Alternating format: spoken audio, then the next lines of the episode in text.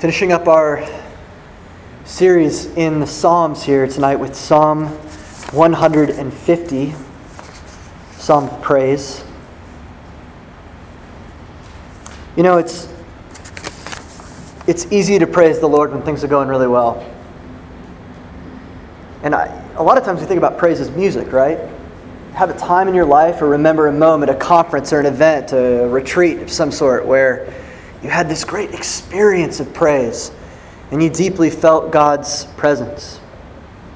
It's not bad. But the test of praise, of course, the test of do you praise the Lord? Not just based on what you feel, but based on who He is and who you are, is do we praise God when things are hard? I've always been struck by this story. There's this book published by DC Talk and Voice of the Martyrs. Does anyone remember this book? Yes, Sarah Rhodes. What's up? You what?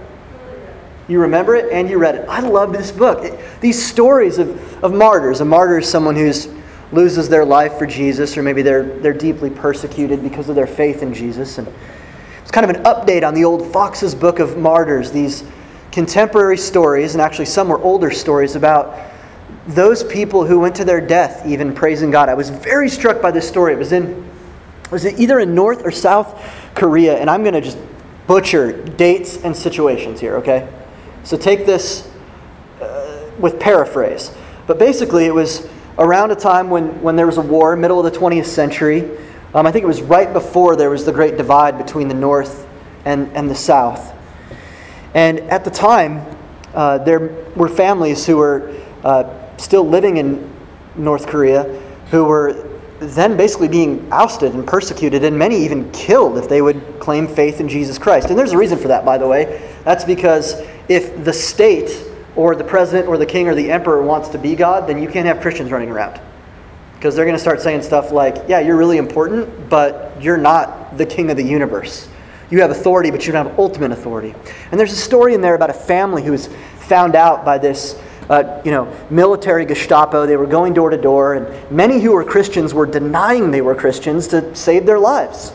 I'm sure we would all do differently. Yeah, right. I mean, someone comes to my door. Are you a Christian? I'm looking over at my two little girls. Yeah. I, and I'm not even sure that's wrong, to be honest with you, to do that sort of a quarterback sneak to somebody who's coming to kill your family. But the story of one family who, uh, who said when the soldiers came to the door, Yeah, we believe in Jesus. And you know, the wife's begging the husband, please, please, you know, just watch what you say. And, you know, well, is Jesus your king or will you submit to the new rule? Well, you know, we'll, we'll submit, but Jesus is our, our king. And they, they proceeded to take this family out of the house. And this is a true story. And as it goes, they laid this family down in the road out in front of their house. And they did what so many, you know, totalitarian regimes uh, do. They designed an object lesson for the rest of the village, for the rest of the community, so that everybody would know um, that they were not to be trifled with. And they laid these people down in the road, husband, wife, and even children, and they proceeded to run over them with vehicles, killed them. But as they were doing so, it said that the, the father began to sing a hymn of praise. And before you know it, the entire family had joined in, singing this hymn of praise, singing a praise to their God, even as they were killed for their faith. Praise isn't just what we feel when we sing the songs that we like in the way that we like to sing them. Praise is costly. Admitting this, saying this, believing this, praise the Lord, it is costly. And I, that story has stuck out to me since I was 16. And I'm just, I'm scared to death of this. At the same time, I long to have something that worthy and that glorious in my life, that worth fighting for that death might come my way, but yet I will praise him. We're closing our series in the Psalms, talking about gospel rhythms and developing in our lives rhythms of praise. Praise and worship is our right response to who God is as He's revealed Himself in the scriptures. And we'll see it tonight in our text. He is Yahweh, He is the Lord, He is I am that I am, He's the ruler of the universe. He knows everything. He has all power and all dominion, and He is worthy of our praise in both what we say and what we do. And so Psalm 150 is this capstone psalm to the entire Psalter. It is the last psalm. It's a psalm that tells us, that commands us to praise the Lord. Everything that has breath, at all times and in all ways, in life and in death, in victory and in persecution, praise the Lord. So let's read this psalm together and then pray for God's wisdom as we hear the gospel tonight. Psalm 150, actually, back up to 145 here. 145 is the last, excuse me, 144 is the last, no, 145 is the last psalm that is written by someone who is named in the psalm, a psalm of David. And I just want to read the titles of these psalms because, as you know, the, these last five psalms, 146 through 150, are kind of this doxology. They build into this great eruption of praise. Listen to the title Psalm 145 is by David, Great is the Lord. Psalm 146, no author. Put your trust not in princes. Praise the Lord, it begins. Praise the Lord, it ends. 147, He heals the brokenhearted. 148, Praise the name of the Lord. 149, Sing a new song to the Lord. And finally, 150, Let everything praise the Lord. Hear the scriptures. Praise the Lord. Praise God in His sanctuary. Praise Him in His mighty heavens. Praise Him for all His mighty deeds. Praise Him according to His excellent greatness. Praise him with the trumpet sound. Praise him with the lute and harp. Praise him with tambourine, and as Rob loves to do, with dance. Praise him with strings and pipe. Now that's a musical pipe. Praise him with sounding cymbals. Praise him with loud clashing cymbals. Let everything that has breath praise the Lord. Praise the Lord. Let's pray. Our Father in heaven, we, we do know you have a a sense of humor, but we come here too to be serious and reverent before you. Everything that has breath is to praise you. Everything in all creation was made to give you praise the plants and the animals, the ground beneath our feet, the stars in the heavens. We, made in your image in knowledge, righteousness, and holiness, with dominion over the creatures in the land, we were made to praise you, to bring you glory forever. This is what we were made to do, and all of the book of Psalms and all five books of the Psalms from the very beginning, the prologue, Blessed is the man who walks in this way, throughout Psalms of lament and praise, it builds to this glorious last five Psalms crescendo. Praise the Lord. Hallelujah. Praise God for who He is. And in praising you, Lord, it, it renews us, it encourages us, it lifts us out of the pit, it shapes us and molds us and sends us to the world. So do that now, we pray. In the name of Jesus, our Savior. Amen. Three points to talk about tonight. Three points. Let us praise the Lord, the nature of our praise, and our mission of praise. So, first, let us praise the Lord. Closing these Psalms with doxology, we see clearly uh, what, what is the chief end of man, right? We talk about that in our tradition. Why were we made? What is our chief end? Whether you're eating or drinking, whatever you do, making art, going to school, working, at home, it doesn't matter. Why are we here? We're here because everything that has breath was made to praise the Lord, to glorify Him. And in glorifying Him, enjoy Him. This is the, the great tension of our life. We see it in the book of Psalms. It's why Martin Luther said the Psalms are a mini Bible because it's this great tension of lament and praise. Our sin, our suffering, our sickness, brokenness, weakness, fears, failures, all these things lead us to the Psalms, where God has given us, He has given us Psalms of lament. Come to me, He says, when you have need. Don't hide. Come out of the shadows. Adam, Eve, I see you there. I see you in the bush, naked. You know you're naked. I know you're naked. I see you there hiding. You need not hide any longer. Come out of the shadows. And I will sacrifice for you. I will pour out the blood of the precious and spotless Lamb, and I will make for you clothing, the very righteousness of Christ, and wrap you in. Life's tension of lament and praise is resolved in Christ. Psalm 148 God has given to Israel a horn for their salvation. It's talking about a bull's horn. Go watch the Bible Project video on the Psalms and see how much of the sermon I've stolen from that. This horn of salvation, this bull's horn, is pointing to the power, vitality, potency, and virility of the Messiah who will save the people of God. He is the last Adam. And from what he does will come all the new generation of blessing and promises. Lament and praise is resolved in him. So let us praise the Lord. But why? Well, count the ways. Count the ways. His mighty deeds, we're told, his faithfulness in our lives. You may not feel like he's being very faithful right now, but can you think of a moment recently or even semi recently when you knew? You knew that you knew just in that moment that it had to be the Lord, that he was faithful. Count the ways. This is how the Psalms instruct us to praise the Lord. So many of the Psalms of praise are not just telling us to praise God in the sanctuary or because of his greatness or with these instruments, but what do they do? They recount all the deeds of God's faithfulness to Israel.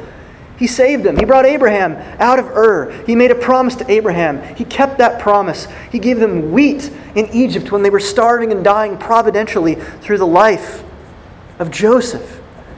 He brought them through the Red Sea by the power that he vested in Moses. He fed them in the promised land. This is the story of our lives.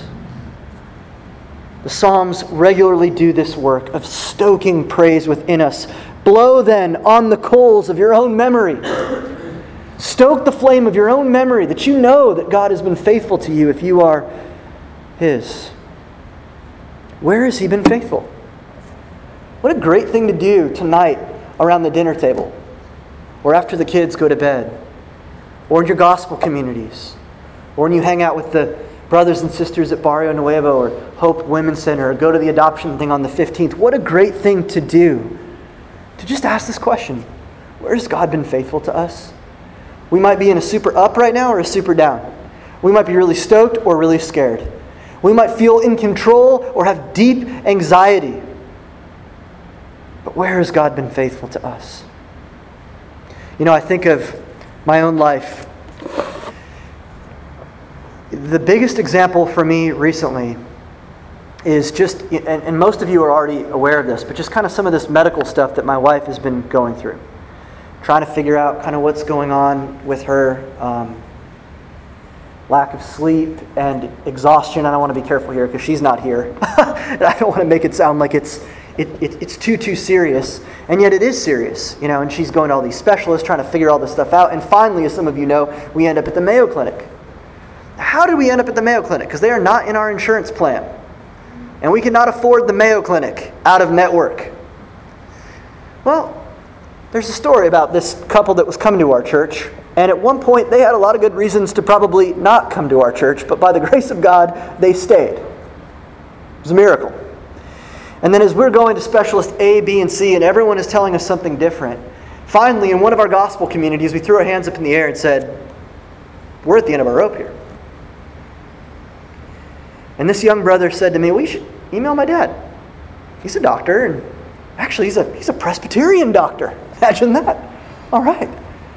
So, long story short, via email, we end up sitting in this doctor's office and having a three hour long consultation where this guy looked at every test, all the blood work, all the x rays, all the specialists. He looked at it all and was finally able to provide us some answers and a way forward. But I mean, the mathematical impossibility, the mathematical impossibility that, that this guy's son would be going to our tiny little church plant, and that somehow through his son we would be able to see him, and that he would be able to basically allow us to use his services for what we could afford, and that this guy's consultation and help, I mean, it, it's going to sound a little crazy because it's not cancer. Okay, there's way bigger medical issues. But what this doctor was able to do for us, basically, like, it was huge. If I talk about it too much, I'll do what I did in my gospel community and I'll start getting very teary eyed and worked up. I even do now. I don't preach or cry very often, but even to talk about it, like, when someone you love is hurting, when someone you love is in pain, and you can't do anything about it and you're completely out of control, and then finally someone helps you, it's not even an exaggeration to say I feel like this guy like saved our lives a little bit in a medical sense. Hallelujah. I have examples. I have a lot of anxiety and fear and people pleasing and all kinds of other junk in my life too. False selves, places that I hide, places I escape. I have that too, but I have these examples that help me to praise God in His providence in my suffering. He is with me, He is sanctifying me, He's setting me apart. He's making me weak. I don't want to be weak because I'm an only child, son of semi successful baby boomers, private school, 21st century, millennial. I want control, power to be a 35 year old CEO, and I'm entitled to those things, by the way, because I'm a special snowflake and there's only one of me in the world. I don't want to be weak, but God makes us weak. So that in our weakness we might say with Paul, Your power is being perfected because we're weak. Your power is on display to scandalize all the power idols of the world because we are weak. And it's in that moment of weakness, then what do we do? We can turn to no other thing. Money can't help us. None of the other pleasures of the world can help us. Nothing can help us. We turn to God. And that's where God wells up within us praise. This is the path of wisdom. These last five Psalms, they all begin with hallelujah. They all end with hallelujah. Hallelujah means praise to Yahweh. This is the path of wisdom by grace through faith that bears the fruit of praise. What a Savior we have. Why should we praise God? Because He is with us, because He has been faithful to us. Because if you are a Christian, you have examples of that faithfulness, even in your suffering. Where should we praise God? Our praise always leads us back to the arms of Jesus. Not the anger and the wrath of Jesus. Some of you, because of your families of origin, perhaps because of a father or a mother or someone else in your life, it's really hard for you to understand this. It's hard for me to understand this. Some of us had great parents, and it's hard to understand this that God knows we are dust and that we are weak. And He doesn't come to destroy us, Comes to embrace us, like the father who runs out to his prodigal son and embraces him with tears and puts the ring on his finger and the cloak on his back and says, You thought you were alone. You thought I was going to judge you. You thought the only way that you could come back to me is with beating yourself up, whip yourself, do the penance, be a penitente, and then I will love you. Then I will care for you. No. All that time you were thinking that, I already loved you. All that time you were pondering that, wandering on the road, anxious, full of fear, will God love me? I already saw you, and I was already running toward you. This is why Jesus came in the triumphal entry, Palm Sunday, not as the triumphant king. Why did we read? I got a smile from Brother Dave over here because Dave's a pastor. He smiled at me. Why did we read that one verse? It, it's not part of the little paragraph that says triumphal entry. It's a new paragraph that says Jesus weeps over Jerusalem. And we read that verse. Jesus gets to the edge of the city and he wept. His heart was broken. Jesus didn't do the preacher cry very often. Okay, there's like two or three times in the whole New Testament. Lazarus' death, and here, he weeps because he knew their hearts. He knew their hearts. He wept over their works righteousness. He wept over the fact that they loved him on that day, but many, many would turn. Just a week later, Jesus came not as triumphant king, but as weeping priest to do what a good priest does. He laid down his life for his people. For us, he took the just wrath of God in love. He rose to conquer our death. He is the central reason, person, and motive for our praise. So, why do we praise God for all He has done? Where do we praise God? In the arms of Christ for who He is. And this brings us to the nature of our praise. It's not based on how we feel. We already said that we often don't feel like it. But praise isn't subjective. Praise isn't something that is oriented toward us and from within us. It's not based on how we feel, it's objective. It is praise to one who is outside of us, and it is due to God even beyond what is inside of us. The 21st century church of our generation needs to hear this word again because so often we come as consumers. What can I get? And here's the thing God has told us He is worthy of His praise, It doesn't matter how we feel, it doesn't matter what we have going on. He has said, Come to my house and praise me. Yeah, but God, I'm not getting everything I want. well, pin a rose on your nose. You know? I gave you my one and only Son. Come and praise me. And here's what happens when we see praise in that way, when it becomes to us objective and based on the worth of God and not subjective based on our feelings, what happens? It shapes us. Praise is an act that shapes us. Praise and worship come from beholding in front of ourselves a gift that is so great that it shapes who we are, our joy, our ability to have contentment, our ability to trust God's plan trans circumstantially, which is a word I made up because I'm German and we do that. But you know what it means. It means beyond our circumstances. It means God is worthy of praise even if our circumstances don't look very praiseworthy. Oh, but you suckers are just like me, aren't you? I want to put our trust in princes. Psalm 148, 47, 49. We want to put our trust in princes. We want to put our trust in chariots and horses, in bank accounts and 401k, in houses, and how our kids are doing, and how we look, our sex life.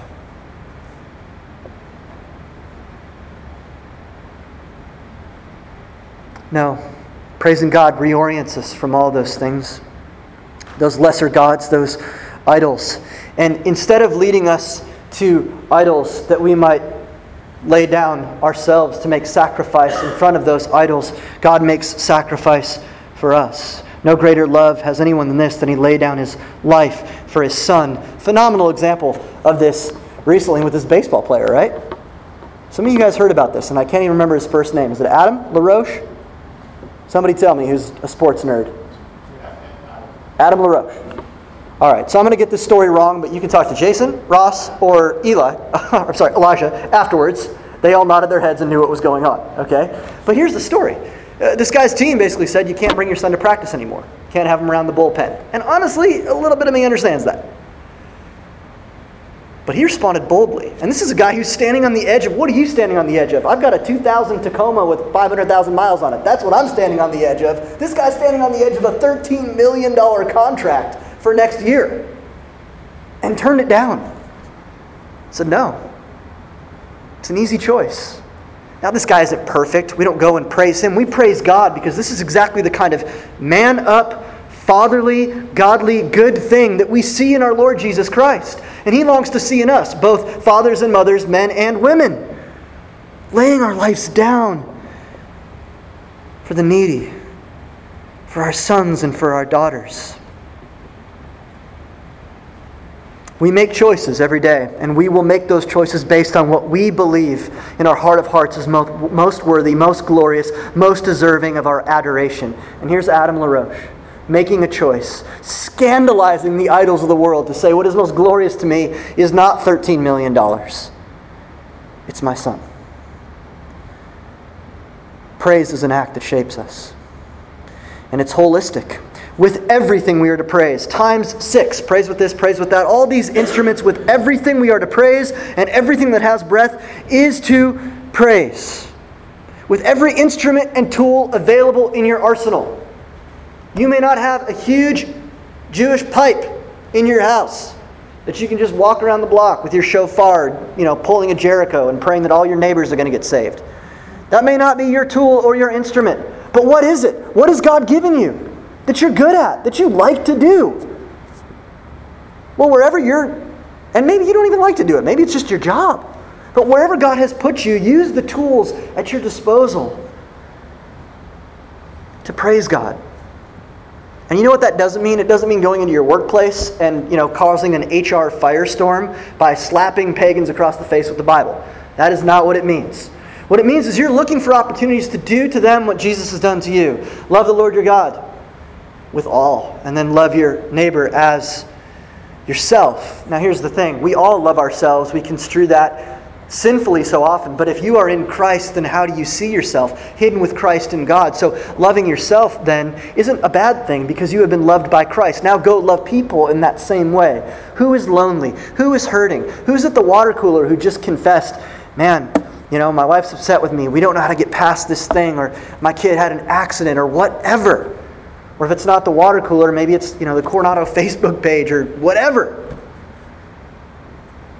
With every tool available, with voices and bodies, with song and with dance. The full human is to praise God fully. So Paul in 1 Corinthians 10, so whether you eat or drink or whatever you do, do it all to the glory of God.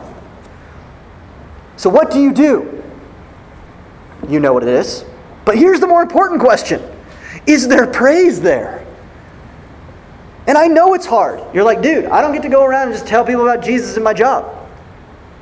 I'm not a pastor. What do you even do all week, bro? You want, if you want to do a ride along, I'll show you what I do. All right? I work. But no, I'm not a pastor. I don't just get to go around and like hang out and have coffee and counseling and Jesus and study the scriptures and then, you know, hallelujah everywhere I go listening to like 90s Christian music. I understand that. I understand that. You have struggles in, in your life and work, and so do I. The question isn't do you have struggles? The question is is there praise coming out of those struggles? The question is between the tension of lament and praise in the Psalms, is it doing what the Psalms does? And the Psalms are a mirror for how we're to live our lives. Is lament and praise in the friction of that tension getting so tight that one day it just explodes? And what is the explosion?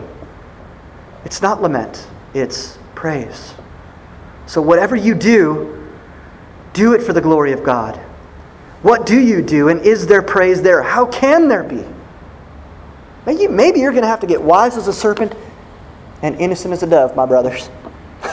I love when politicians do this. Why? Seems like the worst. You're going to have to get wise as a serpent and innocent as a dove. Schneeberger 2042. I mean, you have to get creative about how you will bring praise where there is no praise, about how you will bring what is fruitful out of the ground, which so naturally yields thorns and thistles. But that is our mission of praise. You see, Psalm 150 ends with a command. The same command it begins with. And it's a command that sends us out of these doors on to the mission that the Lord Jesus Christ has given us in Phoenix and in our lives. And we trust Jesus. We don't trust New Valley downtown. We don't trust pastors and elders. And I mean, we do have trust for each other. We should. But ultimately, our trust is in Jesus to lead us into this command. Praise the Lord. It is not indicative, it is imperative. Praise the Lord. This is our mission of praise. And on Palm Sunday, let our praise be genuine. Let us be honest. We would be just like those people throwing cloaks and palm fronds. And then a week later, when Jesus doesn't do what we want him to do, when he doesn't show up like Braveheart Jesus to solve all your problems in your time, and there's a little piece of your heart that's like, crucify this guy, dude. I'm done with this guy. He didn't do what I want him to do. Palm Sunday, let us be genuine with our praise. Let that genuineness lead to obedience. Brothers and sisters, it is all grace, from Alpha to Omega, from start to finish. But if it is truly the grace of God, it wells up within us the praise of obedience. If you love me, you will obey what I command. And I struggle with this. But God's, all of these images of the Father for us and the Father heart of God, it's not to keep us trapped in some Freudian state of infantile, arrested development. Oh, you just need God because you're so weak and, you know, sucking on your pacifier. You just need a big daddy God to help you. That's not what the Father God does. He raises up children, strong men and women. He disciplines them so that they can grow up and come to full maturity and be useful in the world. To obey that he all he has commanded. We need to praise God corporately. I need to hurry up. Here's all I want to say about that corporate praise. Uh, I was listening to Tim Keller recently talk about revival, and I love this. He said, Here's how you know if revival's come to your church. There's a lot of ways, but here's one way that you might know that revival has come to your church. Your church isn't a country club, right? You're not the kind of people who would be hanging out anyway if Jesus were still dead. Ooh. Burn, dude. Tim Keller throwing shade. That's like, ah, you all just got scorched from that. The same kind of, we'd just be hanging out anyway, even if Jesus was still dead. Now, you know that revival has come when uh, the maid is mentoring the CEO. Because even in the world's balances of power, she is more spiritually mature. That's what I pray for. I pray for corporate praise among us to be such that we are sacrificing for each other, learning from each other, and that this is a body that God is building that scandalizes. I love that word tonight, but I mean, that scandalizes what the world says. Hang out with people like you, get power, build networks to get more power, work your way up, consume, succeed. And then die, and there will be no U Haul behind your hearse. And praise in public. Poem by Hopkins Jesus plays in a thousand places. Limbs and eyes are His. How will your praise manifest itself in public, in the public sphere, on Facebook, in political conversations? Because praise is inherently political, by the way. And God isn't asking us to make Jerusalem great again. Praise is inherently political because when Christians came onto the scene in the Roman Empire, they said, This is a new polis. This is a new city state. It's a city on a hill. We have a new king. We live by a new book of rules. And the Romans said, That's great, that's sweet. Here's what we do it's called the Pax Romana. Okay, we will let you keep your little weird mystery religions. We've got about a million of them. As long as you fall in line and you, you know, kiss the stone and the feet of the emperor. And they said, No, we won't. Because we have no king but Jesus. And they said, No, no, no. Of Caesar it is said, He is the King of kings and the Lord of lords. It is written on his very throne. And they said, No, Jesus Christ is the King of kings and the Lord of lords. They were political insurgents. They had a new polis. It's inherently political. And for that, they were tried for treason and killed. Oh, that we would have such an honor to disavow all the other claims to primary power around us. As Christians, we have only one hope, one Lord, one faith, one baptism. And all our praise joins with us in the heavenly praise of angels who know what the future holds, and in our fear and weakness, in our joy and sorrow, where all of this is going, where praise knows no sin, and where the King has entered and reigns and is going to renew all things. This is where our earthly praise, although right now in broken vessels, although right now in a mirror dimly, is going. And because of that, we can say, no matter where the Lord finds us tonight, praise the Lord. Let's pray. Father, thank you so much for your good word to us, for Psalm 150. Help us to praise you now as we come to this table.